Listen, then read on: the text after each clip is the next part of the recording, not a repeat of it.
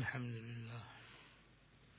الحمد لله نحمده ونستعينه ونستغفره ونؤمن به ونتوكل عليه.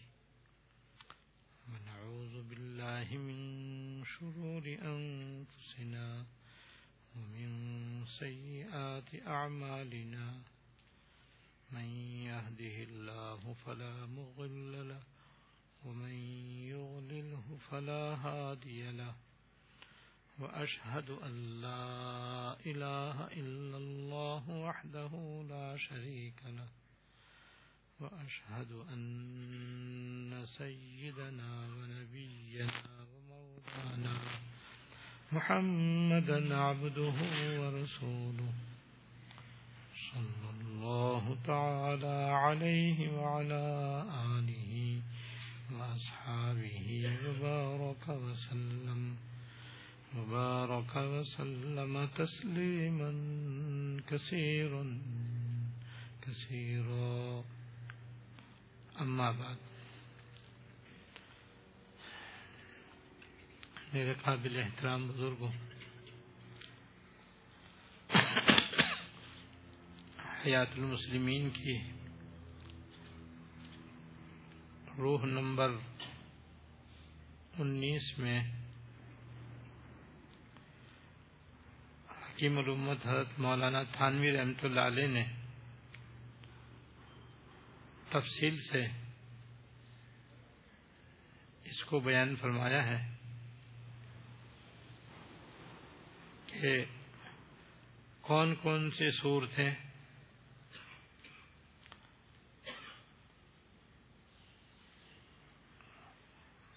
ناجائز اور حرام مال کمانے کی ہیں۔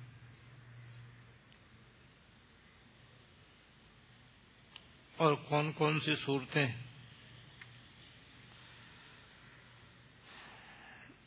ناجائز جگہوں پر مال خرچ کرنے کی ہیں۔ اور کون کون سی صورتیں جائز اور نیک کاموں میں اپنا مال خرچ کرنے کی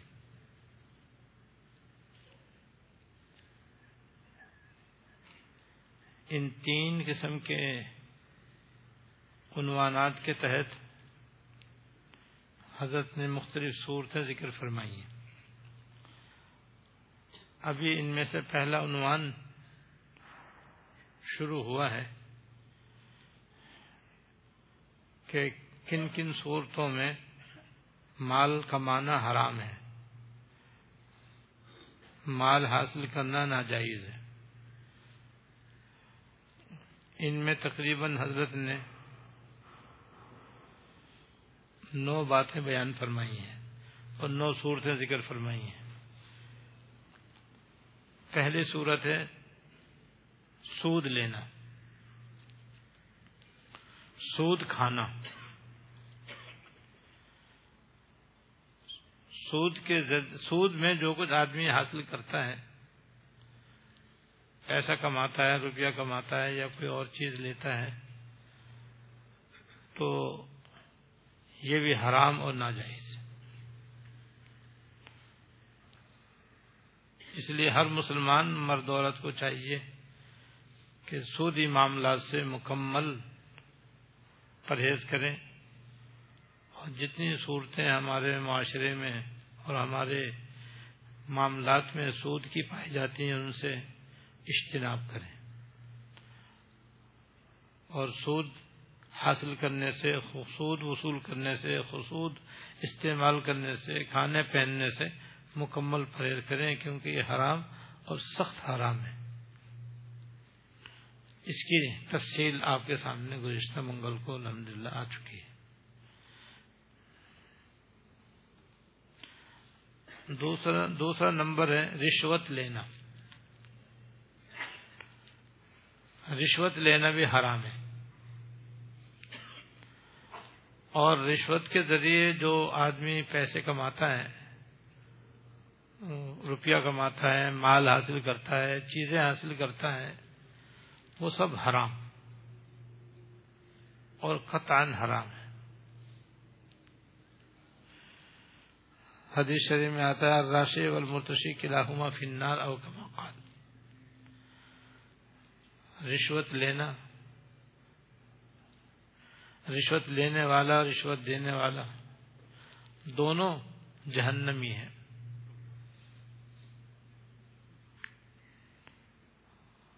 اور بعض روایتوں میں رشوت لینے دینے والوں پر لانا چاہیے رشوت لینے والا، رشوت دینے والا اور دو ان کے درمیان میں اس معاملے کو بنانے والا۔ کیونکہ جب رشوت کے بڑے معاملات ہوتے ہیں تو وہ براہ راست طے نہیں ہوتے۔ درمیان میں ایک آدمی ہوتا ہے یا دو آدمی ہوتے ہیں اور پھر وہ دونوں طرف سے اس معاملے کو طے کرواتے ہیں، اس کے بعد پھر رشوت کا لین دین ہوتا ہے۔ آج کل بھی اس کی بہت ساری صورتیں ہمارے یہاں پائی جاتی ہر محکمے میں تقریباً ایسے لوگ ہوتے ہیں جو رشوت کے ذریعے رشوت کے معاملے کو طے کرواتے ہیں۔ تو اس کا بھی حدیث میں ذکر آیا پر رائش۔ یعنی رشوت لینے دینے والے کے درمیان میں جو رشوت کا معاملہ طے کرواتا ہے، اس پر بھی لانا تھا تو رشوت کے ذریعے پیسہ کمانا، روپیہ کمانا، یہ بھی ناجائز طریقہ ہے، حرام طریقہ ہے۔ اس میں جو آدمی پیسہ کماتا ہے، وہ حرام ہے۔ آج ہمارے دور میں، ہمارے زمانے میں رشوت کا بازار گرم ہے۔ نہایت کثرت سے رشوت کا لین دین جاری و ساری ہے بس اتنا ہے کہ صاف صاف کوئی نہیں کہتا کہ میں میں رشوت دیتا ہوں، میں رشوت لیتا ہوں۔ نام بدلا ہوا ہے۔ اور یہ بھی علامات قیامت میں سے قیامت قریب لوگ سود کا نام بدل کے، رشوت کا نام بدل کر سود کھائیں گے اور رشوت لیں گے۔ دوسرے حرام و ناجائز معاملات کے نام بدل کر کے حرام ذرائع سے مال حاصل کریں گے۔ تو یہ بھی ہمارے دور میں علامت پائی جاتی ہے۔ سود کا نام نفع رکھا ہوا۔ انٹرسٹ کہتے ہیں اس کو۔ بینکوں کے اندر انٹرسٹ کہتے ہیں۔ کوئی نہیں کہتے سود ہے۔ تو نفع نام رکھنے سے سود حلال نہیں ہو سکتا۔ اسی طرح رشوت کا نام بھی تبدیل کیا ہوا ہے۔ چھوٹی چھوٹی جو رشوتیں ہوتی ہیں، چھوٹے محکموں میں جو رشوت چائے پانی کا نام ہے تو پانچ سو روپے دے دیں، چائے پانی کے ہمیں رکھ لو بھائی۔ پولیس والا بھی کہے گا بھائی، چائے پانی تو دو کم سے کم۔ ایک کپ چائے پیالی کی تو، ایک چائے کی ایک پیالی تو کم سے کم پلاؤ۔ ہے وہ رشوت۔ تو جتنے سرکاری موقع میں اللہ ماشاء اللہ سب جگہ اتنی رشوت ہے کہ علمان والا فیس رشوت دے دو تو غیر قانونی کام بھی قانون کے مطابق ہے۔ فوراً ہو جائے گا۔ اور رشوت نہ دو، سارے قانونی تقاضے پورے کرو۔ ہو نہیں سکتا۔ فائل کے نیچے جب تک کہ رشوت کے پہیے نہ ہو وہ آگے سرکتی نہیں چاہے کتنے ہی آپ نے اس میں قانونی تقاضے پورے کر رکھے ہو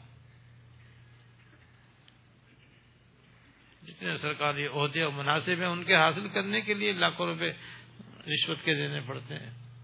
ہزاروں روپے رشوت، جیسا عہدہ، ویسے ہی کیا کہتے ہیں، اس کی رشوت، ریٹ مقرر ہے۔ فلاں عہدہ چاہیے تو اس کے لیے پچاس ہزار روپے چاہیے، فلاں عہدہ چاہیے تو اس کے لیے دو لاکھ روپے چاہیے، اور ایک کاروبار بنا ہوا ہے۔ کیونکہ جو اس عہدے پہ جانے والا ہے، اسے بھی جا کر کے سب سے پہلے جتنی رشوت دی وہ اسے کمانا ہے، اسے دس گنا اور حاصل کرنا ہے اس کو۔ تو عہدے اور مناسب جو ہیں، آج کل ایک بکاؤ مال ہے بس۔ جو اس پر آتا ہے تو رشوت دے کر کے آتا ہے، پھر جب وہ بیٹھتا ہے تو پھر وہ رشوت کے ذریعے اپنا پیسہ کماتا ہے۔ اور تو اور الیکشن بھی ہمارا اسی طریقے سے طے پاتا ہے۔ اس میں بڑی بڑی رشوتیں، کروڑوں، اربوں رشوتیں اس کے اندر چلتی ہیں۔ تب جا کے آدمی الیکشن کے اندر بڑے عہدے پر آتا ہے۔ عام ووٹر کو دیکھ لو، جو کسی بھی علاقے میں کوئی کھڑا ہوتا ہے، وہ اثر و سوکھ والا ہوتا ہے تو وہ ویسے دباؤ ڈالتا ہے۔ یہ دباؤ بھی اس کا ناجائز ہے۔ اور اکثر جگہ تو وہ پیسے خرچ کرتے ہیں۔ وہ پیسے خرچ اس لیے کرتے ہیں تاکہ زیادہ سے زیادہ ووٹر ہمیں ووٹ دیں۔ اس میں سب پیسے بھی دیے جاتے ہیں، اس کے اندر ان کی ضروریات کا بھی انتظام کیا جاتا ہے اور طرح طرح کے کام بھی انہیں کر کے دیتے ہیں تاکہ کل ہمیں ووٹنگ کے اندر اور الیکشن میں یہ ووٹ ہمیں دیں اور کسی کو نہ دیں۔ تو ووٹروں کو باقاعدہ خریدا جاتا ہے۔ جیسے عدالتوں کے اندر گواہ خریدے جاتے ہیں کرائے پہ لیے جاتے ہیں گواہ۔ گواہی کرائے پہ لی جاتی ہے۔ وہ گواہ پیسے لیتے ہیں، پیسے لے کر کے وہ آ کر گواہی دیتے ہیں، ورنہ تو نہیں دیتے۔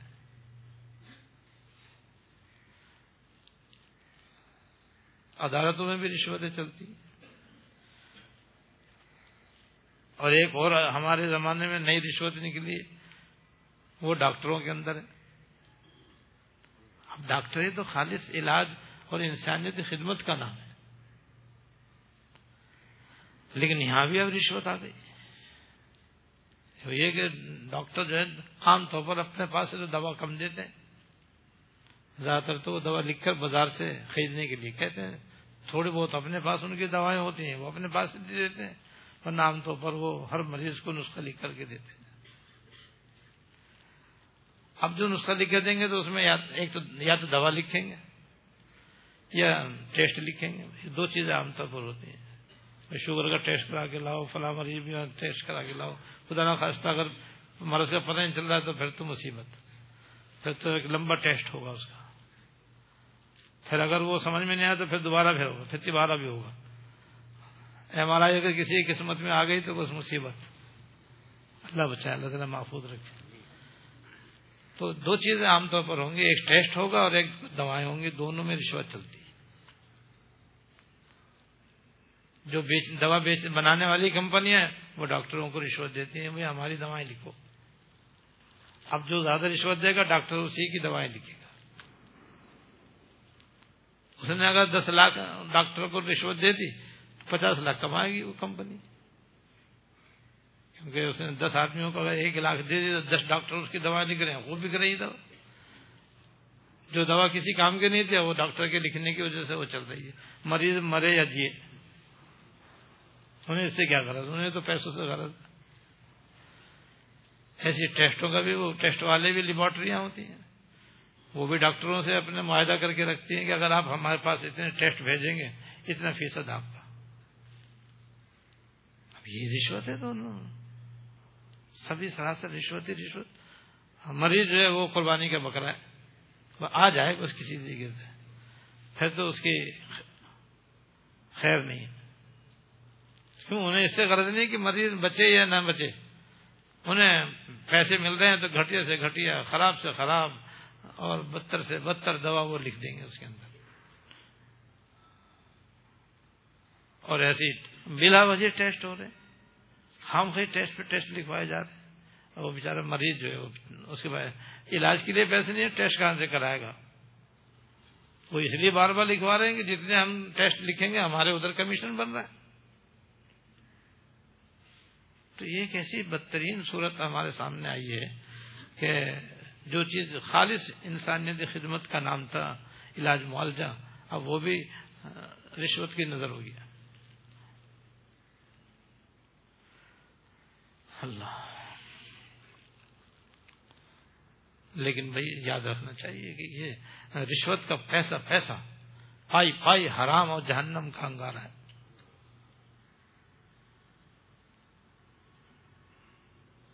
اس لیے رشوت لینا، رشوت کھانا، یہ اللہ بچائے، سخت حرام سخت ناجائز۔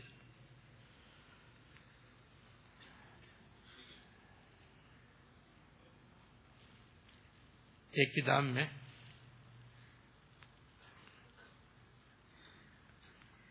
قاضی کے ایک ملازم کا خبر کا حال لکھا ہے۔ ایک شخص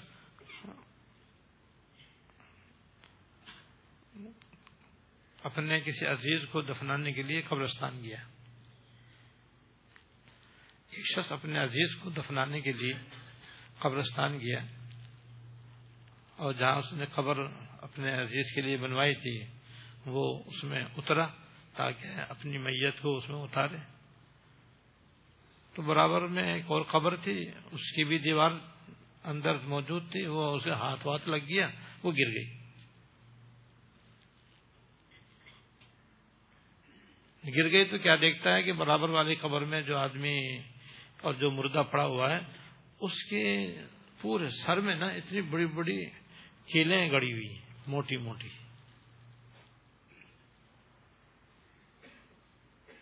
اس پوری کھوپڑی جو ہے نا وہ کیلوں سے بھری ہوئی تھی۔ حالانکہ عام آدمی سر میں تو ایک بھی کیل نہیں ہوتی نا۔ کیلیں نہیں، میخیں اسے سر میں گڑی ہوئی تھی وہ دیکھ کر ایک دم ڈر گیا کہ سر ہے، کیا ہے یہ؟ اور خوف کے مارے وہ باہر نکلے لوگوں نے پھر جلدی سے اس قبر کو بند کیا اور میت کو اتارا اور دفنایا اور اس کو لے گئے۔ تو اس نے اس خبر کے بارے میں اس میں اپنے گاؤں میں جا کے دریافت کیا کہ یہ کس کی خبر ہے۔ تو گاؤں والے جانتے تھے۔ گاؤں دیہات کی خبریں تھوڑی ہوتی ہیں اور سب جانے پہچانے ہوتے ہیں، جان پہچانتے ہیں۔ تو اس نے پوچھا کہ یہ کس کی خبر ہے؟ انہوں نے کہا کہ تم کیوں پوچھ رہے ہو؟ میں اس لیے پوچھ رہا ہوں کہ میں نے اس طریقے سے دیکھا ہے کہ اس کے سر میں کیلیں کیلیں گڑی ہوئی تھیں۔ اور اس طرح اس کو ہولناک عذاب ہو رہا تھا۔ تو گاؤں والوں نے اس نے کہا کہ اصل میں یہ قاضی کے یہاں ملازم تھا اور رشوت لیتا تھا۔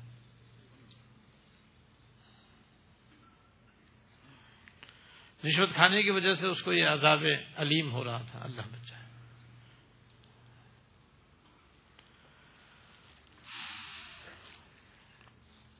اور نصرت البساتین نے بھی ایک آدمی کا قصہ لکھا ہے۔ ایک پولیس والے کا قصہ لکھا ہے۔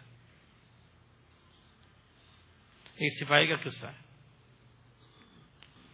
کہ وہ سپاہی جو تھا وہ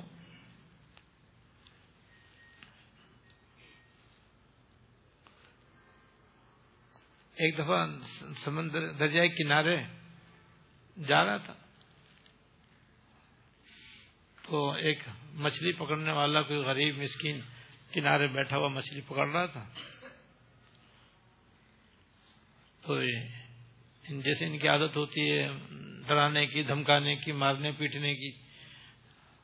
اگر وہ خلاف قانون کام نہ بھی کر رہا ہو، تب بھی دھوت دینے کی اور ڈانٹ ڈبٹ کی۔ غریبوں پر تو خاص طور سے اللہ بچائے۔ تو اس کو ڈرایا، دھمکایا اور اس سے ایک مچھلی اس نے لے لی۔ اس نے بیچارے نے اپنی جان بچانے کے لیے اس کو ایک مچھلی دے دی۔ اب یہ مچھلی لے کر کے اپنے گھر چلا۔ راستے میں عبرت کے لیے اللہ پاک نے اس مچھلی میں ایسی جو قوت ڈال دی کہ اس نے اس کا انگلی پکڑ لی اور دانت اس میں کاٹ دیے اس نے۔ ہم ظاہر مچھلی کسی کے بھی کاٹ کھائے، تکلیف تو ہونی اس پولیس والے کے بہت تکلیف ہوئی۔ اب وہ کوشش کر رہا ہے کسی طریقے سے، میری انگلی اس کے منہ میں سے نکلے، مچھلی اس کے منہ سے، اس کی انگلی نہ چھوڑے۔ اب جو جو مچھلی اپنا منہ باری دبائے، ویسے ویسے اس کی تکلیف تیز ہو، اب مچھلی اس کا انگلی اپنے منہ میں دبائے کھڑی۔ اب یہ چھڑانے کی کوشش کر رہا ہے، بہت کچھ کر رہا ہے، کسی طریقے سے بھی انگلی اس کی چھٹ نہیں رہی، گھر گیا تو پریشان، جہاں جائے مچھلی ہاتھ میں۔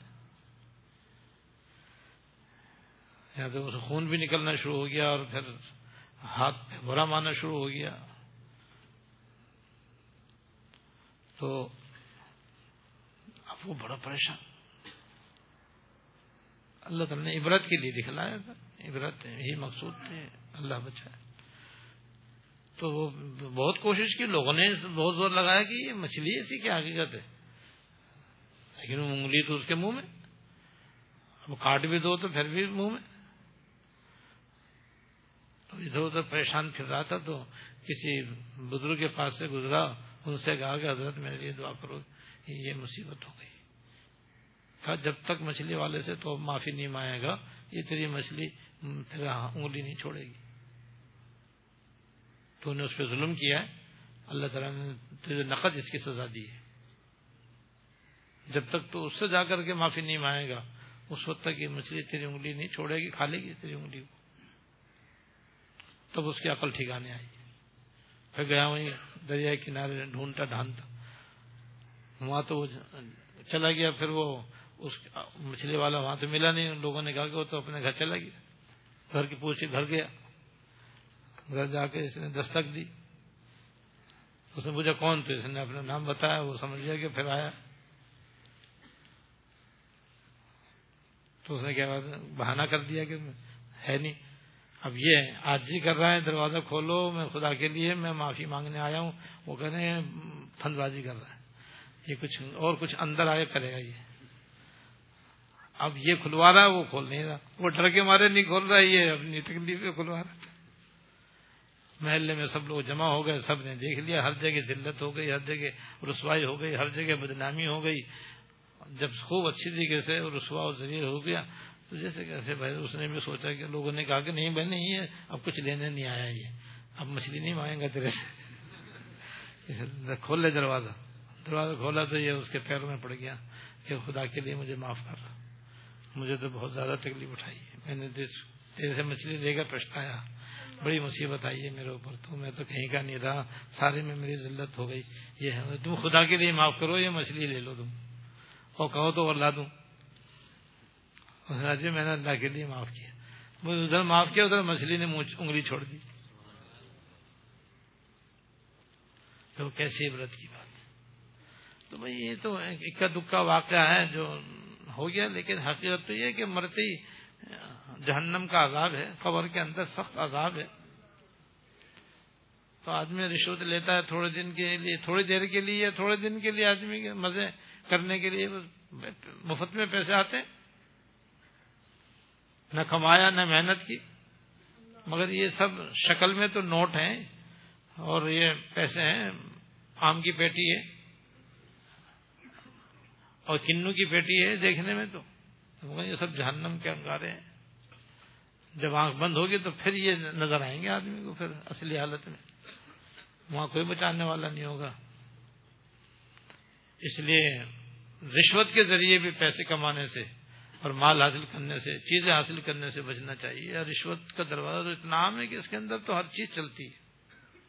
دعوتیں رشوت میں کھلائی جاتی اور تو دعوتیں رشوت کے طور پر کھلائی جاتی ہیں۔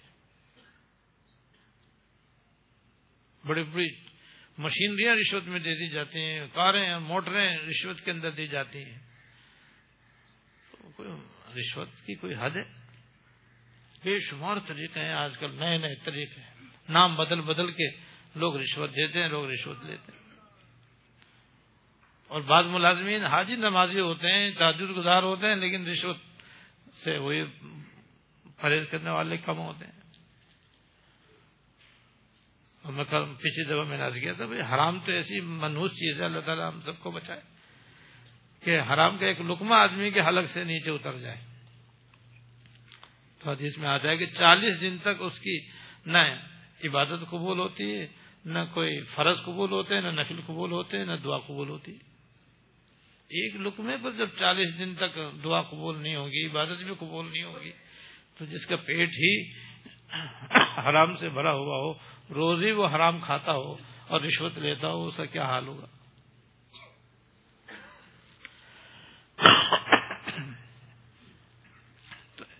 تو دوسرا ذریعہ حرام کمانے کا رشوت لینا ہے۔ نمبر تین، کسی کا حق دبا لینا۔ حق دبانا بھی اللہ بچائے۔ اس کے ذریعے بھی لوگ حرام اور ناجائز چیزیں، ناجائز ناجائز مال کا، ناجائز حاصل کرتے ہیں۔ مثلا کسی کی زمین پہ قبضہ کر لیا۔ آج کل کے زمانہ دو کتنا قبضے کا لوگ پلاٹ پہ قبضہ کر لیتے ہیں، فلیٹ پہ قبضہ کر لیتے ہیں، مکان پہ قبضہ کر لیتے ہیں، دکان پہ قبضہ کر لیتے ہیں، چیزوں پہ قبضہ کر لیتے ہیں۔ ناجائز قبضے کتنے عام ہیں۔ قبضہ گروپ مشہور ہے۔ وہ جس علاقے میں چلا جائے تو جس چیز پہ چاہے قبضہ کر کے بیٹھ جائے۔ تو قبضہ کرنے کے بھی، حق دبانے کے بھی اتنے راستے ہیں کہ علامان والحافظ اور پروانی اور حق دبانے میں جیسے زمین کا کسی کی دبا لینا، قبضہ کر لینا ہے، یہ بھی حرام ہے اور ناجائز ہے۔ کتنا اس کا وبال ہے جو گزشتہ بنگل کو میں نے بیان کیا تھا۔ کہ ایک بالی زمین کسی نے کسی کی ناک لے لی تو ساتوں زمین سے زمین نکال کر اس کے گلے میں ڈالی جائے گی۔ یا اسے مجبور کیا جائے گا کہ تم ساتوں زمین سے ایک بالی زمین مٹی نکالو اور نکال کر کے پھر وہ اسے گلے میں ڈال دی جائے گی۔ کتنے لوگ حق ہیں؟ حق مار، آج کل کتنا حق مارا جا رہا ہے؟ اور پرواہ نہیں ہے اس کی طرح، اللہ ماشاء اللہ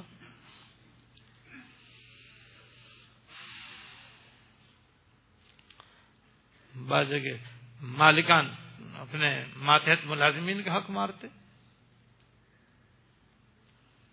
کام پورا دے دیتے ہیں، لیکن تنخواہ پوری نہیں دیتے۔ اور کتنے ملازمین ایسے ہیں کہ جو اپنے مالک کا حق مارتے ہیں کہ تنخواہ پوری لیں گے، کام پورا نہیں کریں گے۔ یہ تو اکثر بیشتر شکایت ہی رہتی ہے، اکثر جگہ یہ شکایت سننے میں آتی ہے کہ ملازمین جو ہیں وہ مالک کا حق پورا نہیں ادا کرتے۔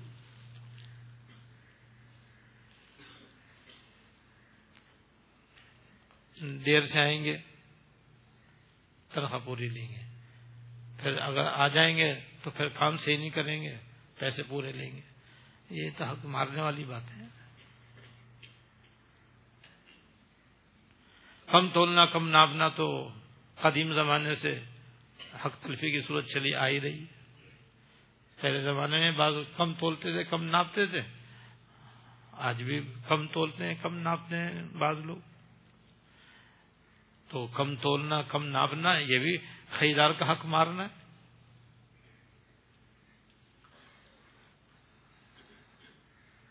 ایک کم تولنے والے کا واقعہ لکھا ہے کہ جب اس کا انتقال کا وقت قریب آیا، تو اور تو ساری باتیں کرتا تھا لیکن کلمہ نہیں پڑتا تھا۔ تو اس کے دوستوں نے، اس کے حباب نے، اس سے کہا کہ بھائی اب یہ تیرا آخری وقت ہے۔ چل لمحوں کا تو مہمان ہے، کلمہ پڑھ لے۔ لیکن کلمہ نہیں پڑتا پھر وہ ادھر ادھر کی باتیں کرتا۔ جب کئی مرتبہ ہو گیا تو اس کے ایک دوست نے پوچھا کیا بات ہے، کیوں کلمہ کیوں نہیں پڑتا ہے؟ کئی مرتبہ ہم نے تجھ سے کہا، کلمہ پڑھ کلمہ پڑھ، کلمہ کیوں نہیں پڑتا ہے؟ اور ساری باتیں کر رہا ہے کلمہ کیوں نہیں پڑھ رہا؟ تو اس نے کہا کہ میں کیا کروں؟ جب بھی میں کلمہ پڑھتا ہوں ترازو کا ترازو کا کانٹا میرے حلق میں اٹک جاتا ہے۔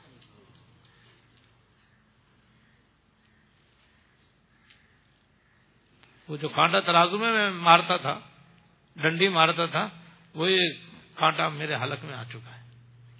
میں کلمہ پڑھنا چاہتا ہوں، حکومت سے اس کی وجہ سے کلمہ نہیں پڑھا جا رہا۔ اس لیے نہیں پڑھ پا رہا۔ سب ایک دم سن کے کام گئے۔ اور استغفر اللہ استغفر اللہ پڑھنے لگے۔ یہ آدمی تھوڑے سے دنیا میں تھوڑے دن کے مزے کے لیے، تھوڑی دیر کے مزے کے لیے کہ ایک پاؤ بچا لیا، آدھا پاؤ بچا لیا، ایک چھٹاک بچا لیا اور کیا کر لیا۔ لکھ دیا سو گرام ہے نبے گرام۔ لکھ دو، دس گرام بچانے سے کیا ہوتا ہے؟ وقتی طور پر تو آپ کو بچت معلوم ہوگی، لیکن ساری بچت آگے نکل جائے گی، اللہ بچائے۔ ملازمین کے لیے بھی ضروری ہے کہ وہ کام بھی پورا کریں، وقت بھی پورا دیں۔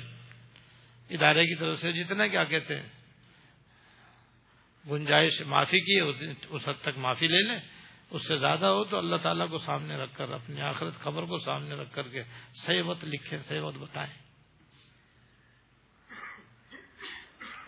اور پھر وہ کام بھی پورا کریں۔ یہ نہیں کہ وقت تو لکھ دیا صحیح صحیح۔ اب جناب کام پورا نہیں کر رہے۔ جتنا بھی کام قصدت پورا نہیں کریں گے اور اس کا عوض پورا لے لیں گے، تو وہی اس کے لیے ناجائز ہو جائے گا۔ کیونکہ ادارے کا یا مالک کا اس نے حق مارا۔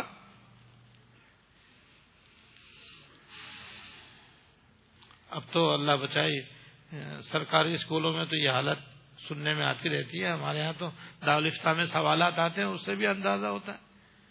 کہ کتنے اسکولوں اور بعض سرکاری محکموں کے اندر ہیں کہ ملازمین اپنے گھر میں آرام کر رہے ہیں۔ اور تنخواہ ان کو پوری مل رہی ہے۔ سرکاری ملازم لیکن کام نہیں کر رہے، ڈیوٹی پہ نہیں جاتے۔ سرکاری اسکول میں ماسٹر ہیں، وہ ٹیچر ہیں، لیکن انہوں نے اپنا ایک دوسرا ٹیچر رکھا ہوا ہے۔ گریڈ کے اعتبار سے تو بیس ہزار روپے تنخواہ ہے۔ وہ خود رکھ رہے ہیں اور پانچ ہزار کا ایک ملازم وہاں پہ رکھا ہوا ہے۔ سب حرام ہے نہ جائے۔ یہ اسکول کی حق تلفی۔ اور ہمارے حضرت رحمۃ اللہ علیہ بہت ہی اہم بات فرماتے تھے، یاد رکھنے کی۔ اللہ کرے ہم سب کے دل میں وہ بات اتر جائے۔ بھائی، ایک ہوتی چوری حق مارنا کسی ایک آدمی کا۔ اور ایک ہے حق مارنا پوری قوم کا۔ یہ پوری قوم کا حق مارنا انتہائی سنگین ہے۔ انتہائی خطرناک ہے یہ۔ اس لیے کہ یہ تو حساب کتاب آخرت میں ہونا ہے۔ چاہے یہاں رشوت لے لو، چاہے سود کھا لو اور چاہے کسی کا حق مار لو، یہ تو یہاں پہ تو کچھ نہیں ہوتا۔ اس لیے کہ یہ دار امتحان ہے یہ۔ یہ دار العمل ہے۔ یہاں پہ عمل کا نتیجہ کما حق ہو، پورا سامنے نہیں آ سکتا۔ سب آخرت میں ہوگا، جو کچھ بھی ہوگا، مرنے کے بعد ہوگا۔ تو وہاں کیا ہوگا؟ وہاں پر پھر بھائی مالک اور ملازم دونوں اللہ تعالی کی عدالت میں پیش ہوں گے۔ مالک نے اپنے ملازم کا جو حق مارا ہوگا تو اس کا حق دلوایا جائے گا۔ ملازم سے مالک کا حق دلوایا جائے گا، اس ملازم نے جو مالک کا نقصان کیا ہوگا اور جو اس کی حق تلفی کی ہوگی، تو اس مالک کا بھی حق اس سے دلوایا جائے گا اور وہاں حقوق کی ادائیگی نیکیوں کے ذریعے ہوگی، وہاں کا سکہ ہی نہیں کیا جیسے یہاں کا سکہ روپیہ پیسہ ہے، سونا چاندی ہے ایسی وہاں کا سکہ اعمال صالحہ ہے نیکیاں ہیں، نمازیں ہیں، روزے ہیں، حج ہیں، زکوٰۃ ہیں، خیرات ہیں، صدقات ہیں۔ کار خیر جو ہے وہ وہاں کا سکہ ہے۔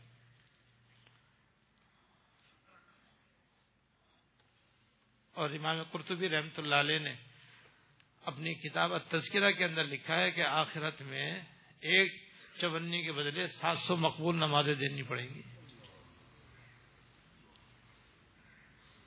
تو جتنے حقوق کی ادائیگی ہوگی، وہ نیکیوں کے ذریعے ہوگی۔ تو ایک ہی چونی میں اگر ساڑھے ایک ہی چونی کے بدلے سات سو مقبول نمازیں دینی پڑ گئی تو جس نے ہزاروں روپے کھا رکھے ہیں، ہزاروں روپے کسی کے دبا رکھے ہیں جس کی کوئی بے شمار صورتیں ہیں، اس کا کیا حال ہوگا؟ تو بلا شبہ پھر وہ اسی حدیث کا مزداق بنے گا کہ حضور نے فرمایا کہ تم جانتے ہو اصلی فقیر کون ہے، اصل مسکین کون ہے؟ پھر آپ نے اس کی وضاحت میں فرمایا کہ قیامت کے دن ایک آدمی آئے گا اپنے ساتھ نیکیوں کے پہاڑ لے کر کے آئے گا۔ اور جب وہ اللہ تعالیٰ کے بارگاہ میں پہنچے گا تو اہل حقوق بھی آ جائیں گے کیونکہ دنیا میں اس نے کسی کو مارا ہوگا، کسی کو گالی دی ہوگی، کسی کو برا بلا کہا ہوگا، یہ سب حق مارنا کسی کے پیسے کھائے ہوں گے، کسی کا کچھ دبایا ہوگا تو وہ سب آ جائیں گے یا اللہ اس سے ہمارا حق دلوائیے۔ تو اللہ تعالیٰ فرمائیں گے اچھا بھائی، اپنے اپنے حق بتاتے جاؤ اور فرشتوں سے کہیں گے، اس کی نیکیاں دیتے جاؤ۔ حدیث میں یہ ہے کہ اس کے نیکیوں کے پہاڑ ختم ہو جائیں گے۔ سب تقسیم ہو جائیں گے اہل حقوق میں۔ جن جن کے حقوق دبائے تھے اور دو حقوق مارے تھے دنیا کے اندر، سب نیکیاں ان کو تقسیم ہو جائیں گی اور وہ خالی ہاتھ رہ جائے گا۔ اہل حقوق پھر بھی باقی رہ جائیں گے۔ پھر بھی کسی کے پیسے دبائے تھے، کسی کے پیسے چھینے سے کسی سے بھتا لیا تھا، کسی سے رشوت لی تھی، کسی سے سود کھایا تھا، کسی کے پیسے مارے تھے، کسی کی زمین دبائی تھی، پھر بھی کچھ رہ جائیں گے وہ کہیں گے، پروردگار، ہمارا تو حق ملا نہیں۔ ہمارا بھی حق دلوائیے۔ فرمائیں گے بھائی اس کے بعد اب نیکیاں تو ہیں، ختم ہو گئی، اب کہاں سے دلوائیں؟ اب ایسا کرو تم اپنے اپنے حق کے برابر اپنے اپنے گناہ اسی گردن پہ ڈالو اور اس کی طرف کر دو۔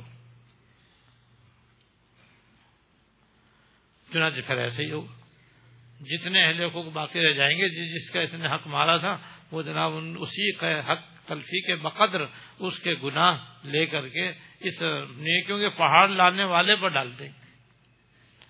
اب آیا تھا نیکیوں کے پہاڑ لے کر جنت میں جانے کے لیے، اب جائے گا گناہوں کو لے کر جہنم میں۔ الیاز اللہ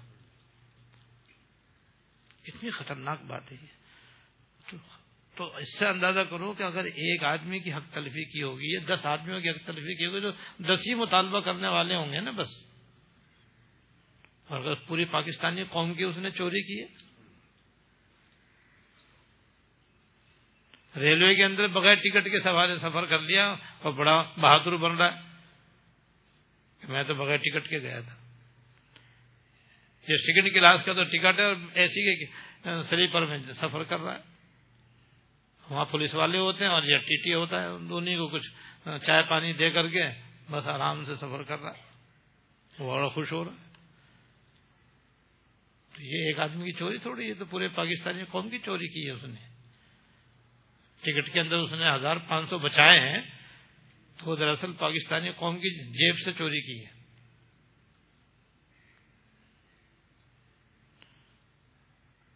تو اس طرح سے جو کسی قوم کی یہ سرکاری طور پر جو چوریاں ہو رہی ہیں اور بڑے وسیع پیمانے پر ہو رہی ہیں، یہ کرپشن اور یہ سب ناجائز طریقے سے قومی دولت کا استعمال، یہ چند روزہ زندگی کا مزہ ہے۔ رنگلیوں پہ زمانے کی نہ جانا ہے دل، یہ خزاں جو بانداز باہر آئی ہے۔ تو کل پوری قوم پاکستانی کھڑی ہوگی ایک طرف، یہ چور ایک طرف کھڑا ہوا ہوگا۔ جس نے بجلی کی چوری کی ہے، جس نے گیس کی چوری کی ہے، یہ چوری تو عام ہے نا، اللہ بچا پانی کی چوری کی ہے۔ اس چیز کی چوری نہیں ہے جو ہمارے یہاں نہ ہوتی ہو۔ یہ سب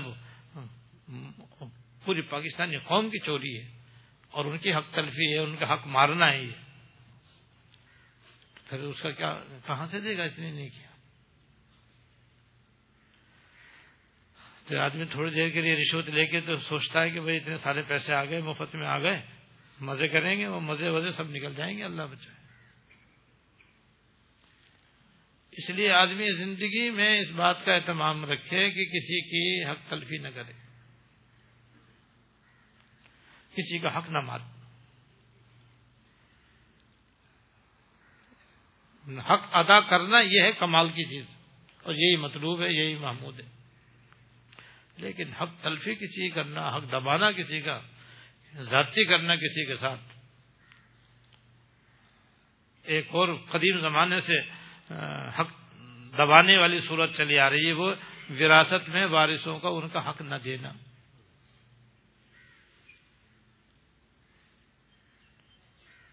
پاکستان کے بعض علاقے تو ایسے ہیں کہ وہاں پر وراثت کی تقسیم کا کوئی رواج ہی نہیں ہے۔ کسی کے وہم میں گمان میں نہیں کہ یہ بھی کوئی اللہ تعالیٰ کی طرف سے حکم ہے اور یہ بھی کوئی فرض و واجب ہے۔ اور جہاں تھوڑا بہت کسی کو یہ حکم معلوم ہے عمل نہیں اللہ ماشاء اللہ پھر عمل بھی ہے تو بس مردوں کو تو میراث دے دیتے ہیں۔ بھائی بھائی آپس میں بانٹ لیتے ہیں، لیکن بہنوں کو، بیٹیوں کو، ماؤں کو وراثت نہیں دی جاتی۔ ان کا تو سمجھتے ہی نہیں ہے اور سندھ کے اندر تو ایک بدترین رسم ہے، انتہائی ظالمانہ رسم پائی جاتی ہے۔ وہ یہ کہ جب کسی کے باپ کا انتقال ہو جاتا ہے تو ظاہر ہے بیٹی کو بھی اس کی میراث میں حصہ ملتا ہے، تو بھائی اس کا حصہ جو ہے دینا نہیں چاہتے۔ تو اگر وہ غیر شادی شدہ ہے تو قرآن شریف سے اس کا نکاح کر دیتے ہیں۔ یہ ہے بدترین رسم۔ اس لڑکی کا نکاح قرآن شریف سے کر دیا بس۔ قرآن شریف سے کوئی نکاح ہوتا ہے؟ ایک تو قرآن شریف کس قدر بے حرمتی اور بے ادبی جس قرآن شریف میں حصہ دینے کا ذکر ہے، اسی قرآن شریف کو مذاق بنایا۔ حصہ نہ دینے کے لیے۔ اور قرآن شریف سے نکاح کرنے کا مطلب یہ کہ اب زندگی بھر کسی اور سے نکاح نہیں کر سکتی ہے۔ اس لیے نہیں کر سکتی کہ اگر شادی کریں گے تو اس کا میاں جو ہے وہ پھر وراثت کا دعویٰ کرے گا کہ میری بیوی کی وراثت نکالو۔ پچیس ایکڑ تو میری بیوی کے حصے میں آتی ہے، وہ نکالو۔ اس وراثت میں لڑکی کو حصہ دینے سے روکنے کے لیے قرآن شریف سے نگاہ کرتے ہیں۔ اتنا ظلم۔ اور یہ ظلم عام ہے یہ۔ اچھے خاصے حاجی، نمازی۔ سنت کے مطابق داڑھی رکھنے والے، شلوار ٹخنوں سے اوپر رکھنے والے، پنج وقت نماز جماعت سے پڑھنے والے، وہ بھی جناب میرا دبائے بیٹھے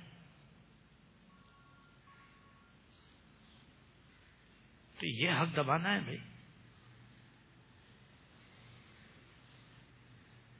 اس لیے ضروری ہے کہ اگر کسی کسی مورس کا انتقال ہو چکا ہے اور اس کی وراثت شرح کے مطابق تقسیم نہیں ہو، تقسیم کرے، ورنہ آخرت میں یہ عذاب بنے گی چیز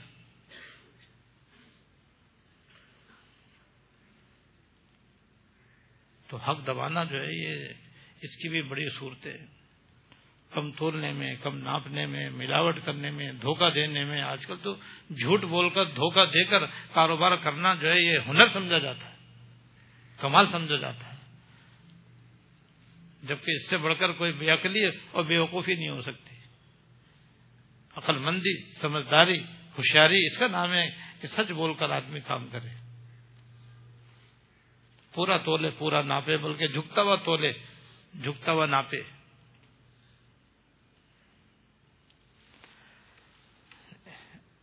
ایک قصہ یاد آ گیا، وہ سنا کر دعا کرتا ہوں۔ ملتان قریب ایک شہر کا نام ہے شجا آباد شجا آباد وہاں کے ایک نواب تھے، نواب شجاع الدین رحمت اللہ علیہ۔ وہ نیک اللہ والے آدمی تھے۔ انہوں نے یہ شجا آباد جو ہے، آباد کیا تھا۔ اور وہ ان ان کا مکان بھی موجود ہے۔ اور آباد کی جو بیچ شہر میں جامع مسجد ہے، اس میں ان کا بنایا ہوا حصہ بھی مسجد کا موجود ہے، بطور نشانی کے۔ تو نماز کے اتنے پابند تھے کہ انہوں نے اپنے محل سے زمین دو سرنگ بنوائی ہوئی تھی مسجد تک آنے کے لیے۔ اپنی سرنگ سے گھوڑے میں بیٹھ کر کے پانچوں وقت کی نماز با جماعت مسجد میں آگے پڑھ کے وہیں سے واپس چلے جاتے تھے۔ ایسے نماز کے پابند تھے۔ اور اپنے زمانے کے بڑے بڑے اولیاء اللہ سے شہر کی انہوں نے بنیاد رکھی تھی۔ اور مسلمانوں کو سب سے پہلے انہوں نے اس شہر کو بنا کر اس میں آباد کیا تھا۔ تو اس زمانے کا یہ واقعہ ہے کہ ایک دکاندار تھا جو اس کا کام اچار بیچنے کا تھا۔ اور اس کا اچار بیچنے کا عجیب طریقہ تھا کہ جو بھی اس کی دکان پہ گاہک آ جاتا وہ اس کو اچار بہرحال دے دیا کرتا تھا۔ دینے کے بعد پھر یہ نہیں پوچھتے تھے کہ کتنے پیسے بنے، اتنے پیسے دے دو۔ یہ کچھ نہیں کہتے تھے۔ جو آیا اچار لے جاؤ۔ جو آیا اچار لے جاؤ۔ پیسے نہیں مانگتے تھے کسی سے۔ جتنے پیسے دے دیے، رکھ لیے۔ ریٹ وغیرہ لکھے ہوئے ہوتے تھے کہ فلاں اچار اتنے کلو یہ اتنا کلو۔ ریٹ ویٹ سب لکھے ہوئے، مانگتے نہیں تھے۔ اب جس نے پورے پیسے دے دیے تو رکھ لیے، آدھے پیسے دے دیے تو رکھ لیے، نہیں دیے تو بھی جانے دیا۔ اور بہرحال اپنا کام انہوں نے یہ رکھا کہ بھائی مجھے تو اچار دینا ہے اور مخلوق خدا کی خدمت کرنی۔ سبحان یہ ہے جو کہ بھائی مخلوق خدا کی خدمت کرنی ہے۔ کوئی آ جائے تو خالی ہاتھ میں جائے۔ سبحان اللہ۔ اب ایسے کو کاروبار کرے تو پھر سبحان اللہ کیسی برکت ہو؟ اسی طرح ان کی زندگی گزر گئی اور لوگ بھی ان کا خیال کرتے تھے کہ بھائی، یہ پیسے تو مانگتے نہیں، بھائی صاف کرو، بھائی، صحیح صحیح۔ ایسا نہ ہو، بھائی صاحب کے پیسے ہماری طرف لے جائیں، وہ اپنی طرف سے آرام سے ٹھیک ٹھیک حساب کرتے، خود ہی پورے پورے پیسے دے دیا کرتے۔ تھے تو جو اللہ تعالیٰ کی لیے ایسا کرتا ہے، تو اللہ تعالیٰ بھی اس کا خیال رکھتے۔ تو اس طرح سب کے لوگوں میں، سب لوگوں کے دلوں میں تھا کہ بھائی، پیسے تو ہمیں دینے تو حساب کر کے پورا دیا۔ اسی طرح ان کی زندگی آخر ہو گئی۔ اور یہ بھی تھا کہ وہ کھڑے کھوٹے میں بھی تمیز نہیں کرتے تھے وہ۔ بس جس چپکے سے لے کے رکھ لیتے تھے، بس یہ تھا ان کا معمول۔ پورے دیے، آدھے دیے، کھوٹے دیے، کھڑے دیے، اس سے ان کے بحث نہیں۔ لیکن یہ بھی نہیں کہ کھوٹے چلاتے تھے، اس زمانے میں سکے ہوتے تھے۔ سکے میں کھڑا کھوٹا دونوں ہوتا تھا۔ تو رات کو دکان بند کرنے سے پہلے آج کے جتنے بھی پیسے گلے میں ہوتے، اس میں سے کھڑے الگ کر لیا کرتے تھے۔ کھوٹے الگ ایک مٹکے میں جمع کرتے رہتے۔ تھے گلے میں دونوں۔ رکھ لیتے تھے وہ۔ پھر کھوٹے الگ کرتے تھے تاکہ یہ کوئی اور استعمال نہ کرے اور کسی کو دھوکہ نہ دے اور کسی کی حق تلفی نہ ہو۔ تو اس لیے ان کو جمع کرتے رہتے کہ ان کو ضائع کرنا ہے۔ ضائع کرنا کیا؟ وہ دھات ہے پگھل کر کے دوسرے کام میں آ جائے گی۔ اسی میں ان کا زندگی کا آخر آ گیا۔ اور جب انتقال ہو گیا تو کسی نے ان کو خواب میں دیکھا تو پوچھا کہ ہاں بھائی، تمہارے ساتھ کیا معاملہ ہوا؟ اللہ تعالیٰ کی بارگاہ میں تمہارے پیش ہوئی تو اللہ تعالیٰ نے تمہارے ساتھ کیا معاملہ کیا؟ تو انہوں نے کہا کہ جب میرا نام اعمال اللہ تعالیٰ کے سامنے پیش ہوا تو اللہ پاک نے میرے نام اعمال کی فائل اپنے ہاتھ میں لے کر فرمایا، ہمیں معلوم ہے اس کے اندر کیا ہے۔ لیکن جب تم نے ہماری محلوق کا کھڑا کھوٹا رکھ لیا اور کمی بیشی کو تم نے نہیں دیکھا، آج ہم بھی درگزر کرتے اللہ۔ بیڑا پار ہو گیا۔ ایسا بھی ہوتا ایسا کرنے والے بھی ہوتے تو کسی کا حق دبانے سے بڑا آدمی بچے۔ پھر اگر کسی کے ساتھ سلوک کرے تو نور اللہ نور ہے۔ لیکن جہاں تک ہو سکے کسی کا حق مارنے سے بچے۔ اللہ تعالیٰ توفیق کتاب اللهم لك الحمد لا نحصي ثناء عليك انت كما اثنيت على نفسك اللهم لك الحمد لا نحصي ثناء عليك انت كما اثنيت على نفسك اللهم صل على سيدنا ومولانا محمد وعلى ال سيدنا ومولانا محمد. وبارك وسلم.